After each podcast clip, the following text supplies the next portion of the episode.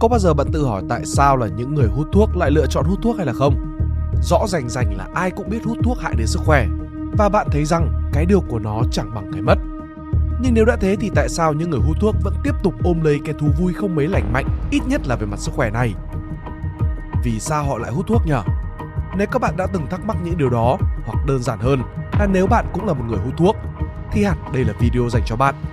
Mời các bạn đến với bài viết Chúng tôi là người hút thuốc của tác giả Nguyễn Bảo Trung được đăng tải trên website Spider Room để có thêm những góc nhìn thú vị về cái thú hút thuốc này nha.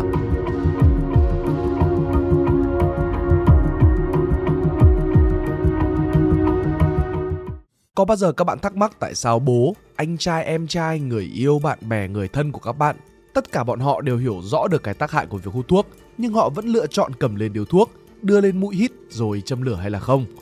Và có bao giờ bạn tự hỏi tại sao những người hút thuốc lại luôn chỉ cười trừ khi bạn bảo với họ rằng này, hút thuốc chết sớm lắm đấy. Chúng tôi, những người hút thuốc, luôn hiểu rõ được tất cả những điều ấy. Và trên hết cả, chúng tôi trân trọng sự quan tâm của các bạn dành cho sức khỏe của chúng tôi. Đó là lý do tại sao chúng tôi không cãi. Nếu như vào thời điểm người ta chưa hề biết rõ ràng là hút thuốc thụ động gây ảnh hưởng đến người khác cũng không kém gì ảnh hưởng đến người hút, thì việc tuyên truyền phòng chống thuốc lá là điều hiển nhiên – Thế nhưng rõ ràng chính phủ đã có những phản ứng rất tích cực, bao gồm đầu tiên là tăng thuế thuốc, tiếp theo là cấm hút thuốc nơi công cộng, nghiêm cấm passive smoking, giới hạn độ tuổi hút thuốc là trên 18, nghiêm cấm quảng bá các sản phẩm thuốc lá và cuối cùng là yêu cầu in những câu cảnh báo, hình ảnh thực tế của ung thư phổi lên gói thuốc. Nhưng tuyệt nhiên là chưa một ai nhắc đến tinh thần hy sinh vì người thân, vì cộng đồng của những người hút thuốc. Một khi họ biết được điều đó gây hại đến người thân của họ thì họ sẽ không bao giờ làm điều đó nữa.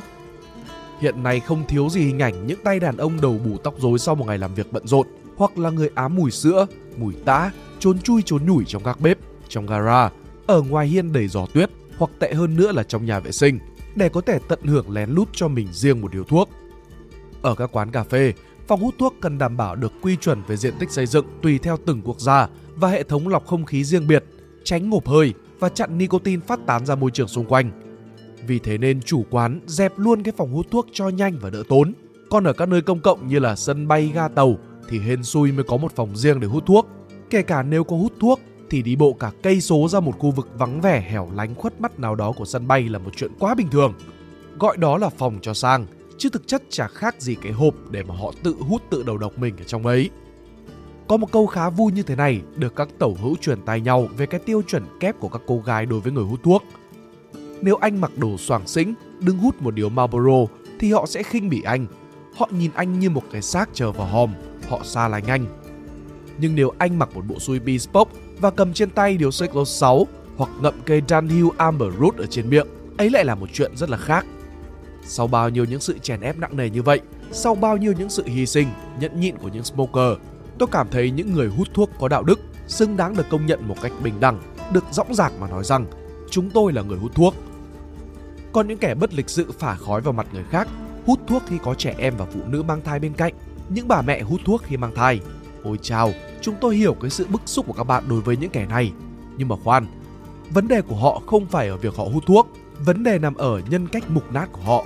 Nó cũng giống như việc có những kẻ trốn vé trong khi tất cả mọi người đều mua vé, có những kẻ chen hàng khi tất cả mọi người đều đang kiên nhẫn chờ đợi vậy.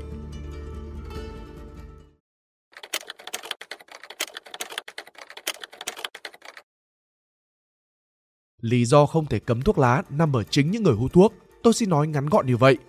Bởi lẽ văn hóa và thú vui hút thuốc kéo dài từ suốt 4.000 năm trước công nguyên cho đến nay vẫn chưa bao giờ được xem là hành vi phạm pháp. Các thổ dân da đỏ quyết định ngưng chiến, tu trường của họ cũng chôn dìu chiến tranh và đốt lên cối thuốc của hòa bình. Thời xưa ở Anh, quý tộc hút tẩu gỗ thạch nam, hút tẩu đá bọt biển, thì thường dân họ biết đường quấn thuốc lá mà hút. Thời nay người có tiền hút xì gà cao cấp, hút tẩu xịn, Người ít tiền thì hút thuốc lá cuốn, thuốc lá điếu. Tất cả cùng chung một niềm vui, bất kể đẳng cấp. Việc cấm cản này phải dựa trên sự trưng cầu ý kiến của chính những người trực tiếp ảnh hưởng khi đạo luật này được ban hành. Chỉ khi nào hành động hút thuốc gây ảnh hưởng đến sinh mạng của người khác thì hành động này mới được nhận định là vi phạm pháp luật. Theo thông tin từ Tổ chức Ung thư Thế giới, thì quốc gia dẫn đầu về tỷ lệ ung thư hiện nay là Đan Mạch, với tỷ lệ là 0,338%, tức là cứ 100.000 người thì sẽ có 338 người bị ung thư. Và lý do chính dẫn đến ung thư tại Đan Mạch là vì hút thuốc. chính phủ Đan Mạch không cấm được hút thuốc. Việc duy nhất họ có thể làm là giới hạn khu vực hút thuốc, cấm hút thuốc nơi công cộng và nâng giá thuốc lá lên một con số kỷ lục. Để ví dụ thì một gói thuốc Marlboro có giá sấp xỉ 170.000 Việt Nam đồng. Trong khi đó một cân gạo chỉ có giá sấp xỉ 53.000 Việt Nam đồng. Vậy lý do là gì? Có thể tóm gọn lại trong mấy điều như sau. Đầu tiên là hút thuốc rất ngon. Thuốc lá thật sự, tức là cái loại làm từ thuốc lá tử tế chứ không phải là cái loại về giấy bọc tẩy trắng với đầu lọc rẻ bèo 12.000 Việt Nam đồng cháy khé họng. Thật sự là nó rất rất ngon. Chỉ khi nào bạn được thật sự tận hưởng một điều thuốc làm từ lá Virginia hữu cơ được phơi, sấy, ủ kỹ lưỡng thì bạn mới biết được cái hương vị nó ngây ngất như thế nào. Vị chua quyện trên lưỡi, rồi khi thở ra trong miệng ta thấy động lại vị ngọt béo dễ chịu. Chỉ khi nào bạn cầm lên một chiếc tàu, bất kỳ chiếc tàu nào, bất kể là đắt hay rẻ, châm một cối thuốc Dunhill Early Morning Pie thì bạn mới cảm nhận được cái sự béo, cái sự cay, cái sự ngọt ngào lưu luyến dây dưa mãi không dứt của lá Virginia, Latakia và Oriental đấy. Đối với tôi, giây phút nén thuốc vào lò, châm lửa, thổi diêm, rồi cầm quyển sách trên tay đã trở thành một phần của con người, của bản chất, của tính cách của mình mất rồi. Chỉ khi nào bạn châm một điếu xì gà thật, bất kể có phải xuất xứ từ Cuba hay không, miễn là hàng thật, bạn mới biết được cái cảm giác hăng nồng mùi tiêu, mùi gỗ, ngọt ngào, lẫn chua cay của điều thuốc ấy.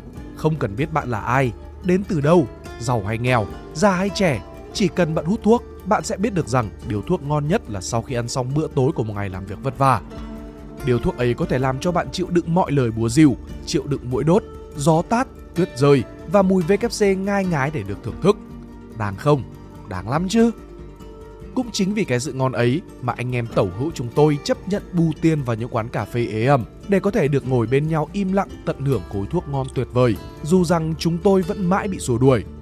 Họ không biết rằng chúng tôi luôn chọn những nơi vắng vẻ nhất, chúng tôi luôn tránh việc gây ảnh hưởng đến người khác. Họ chỉ cần biết rằng chúng tôi hút thuốc và đó là điều không tốt, thế là họ dè bỉu. Thế thôi. Nực cười nhất là vào những năm 2012-2013 gì đấy, có đôi ba bận tôi chui vào quán cà phê gần nhà, leo lên tầng 3 vốn dĩ chỉ có diện tích bằng 1 phần 3 các tầng khác dành cho ngồi hút thuốc, có biển smoking area hẳn hoi, để có thể vừa hút vừa làm việc cho thoải mái. Thì mấy cái cô bàn bên lại nhăn mặt nhăn mũi lắc đầu quay quậy và la lên Ôi thuốc lá hôi quá.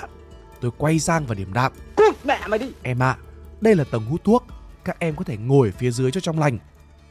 Như này thì không biết có bị gắn cho cái tên là tay đàn ông kém ga lăng và thô thiển hay là không nữa Thứ hai là hút thuốc đương nhiên có tác dụng tích cực dù hơi khiêm tốn.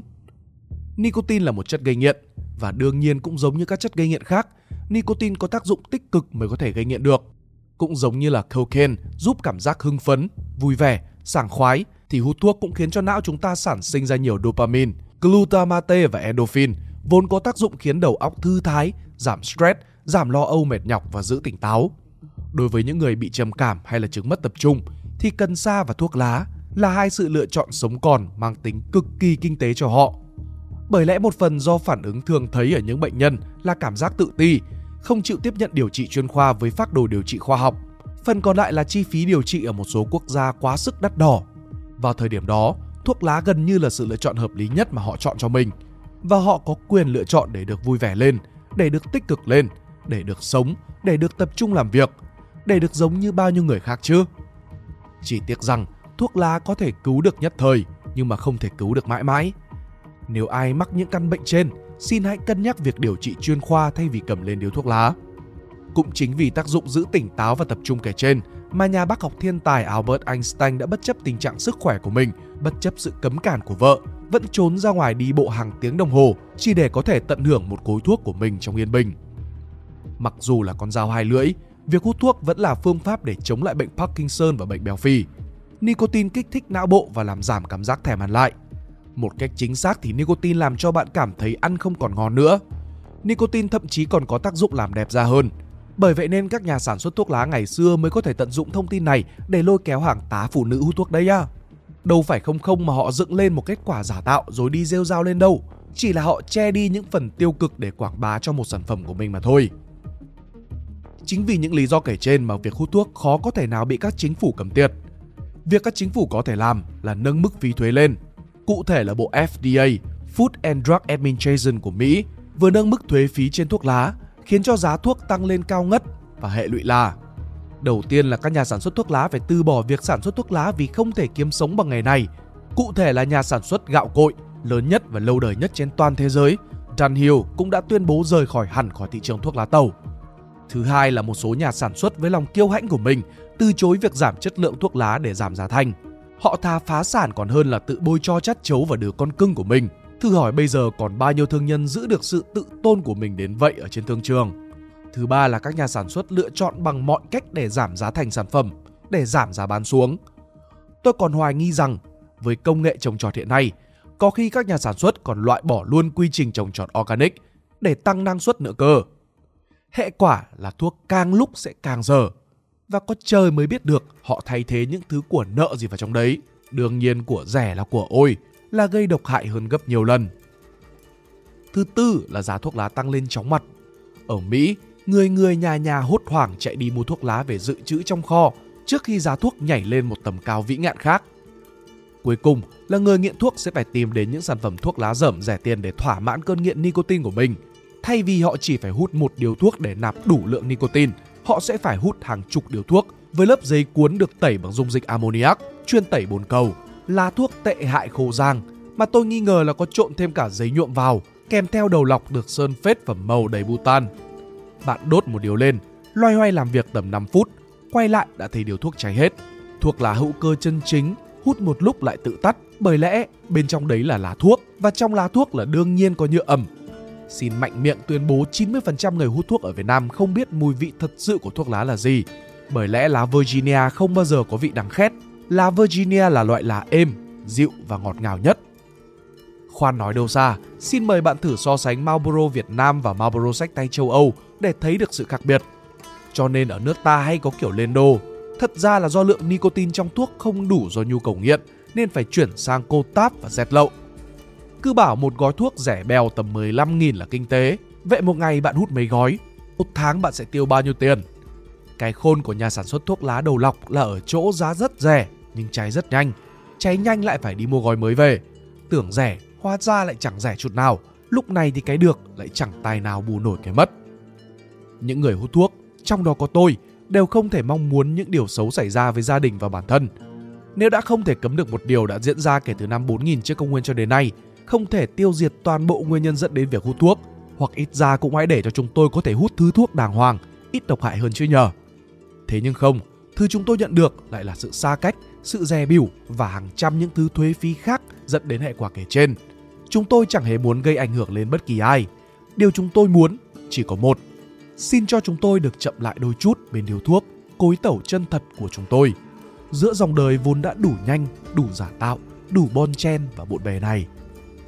Cảm ơn các bạn đã xem đến cuối video. Nếu các bạn thích video này, hãy like và share để ủng hộ chúng mình. Đừng quên bấm nút subscribe và nút chuông bên cạnh để không bỏ lỡ video nào bọn mình ra trong tương lai. Cảm ơn các bạn đã lắng nghe. Đây là Spider Room, còn mình là Pink Dot. See ya!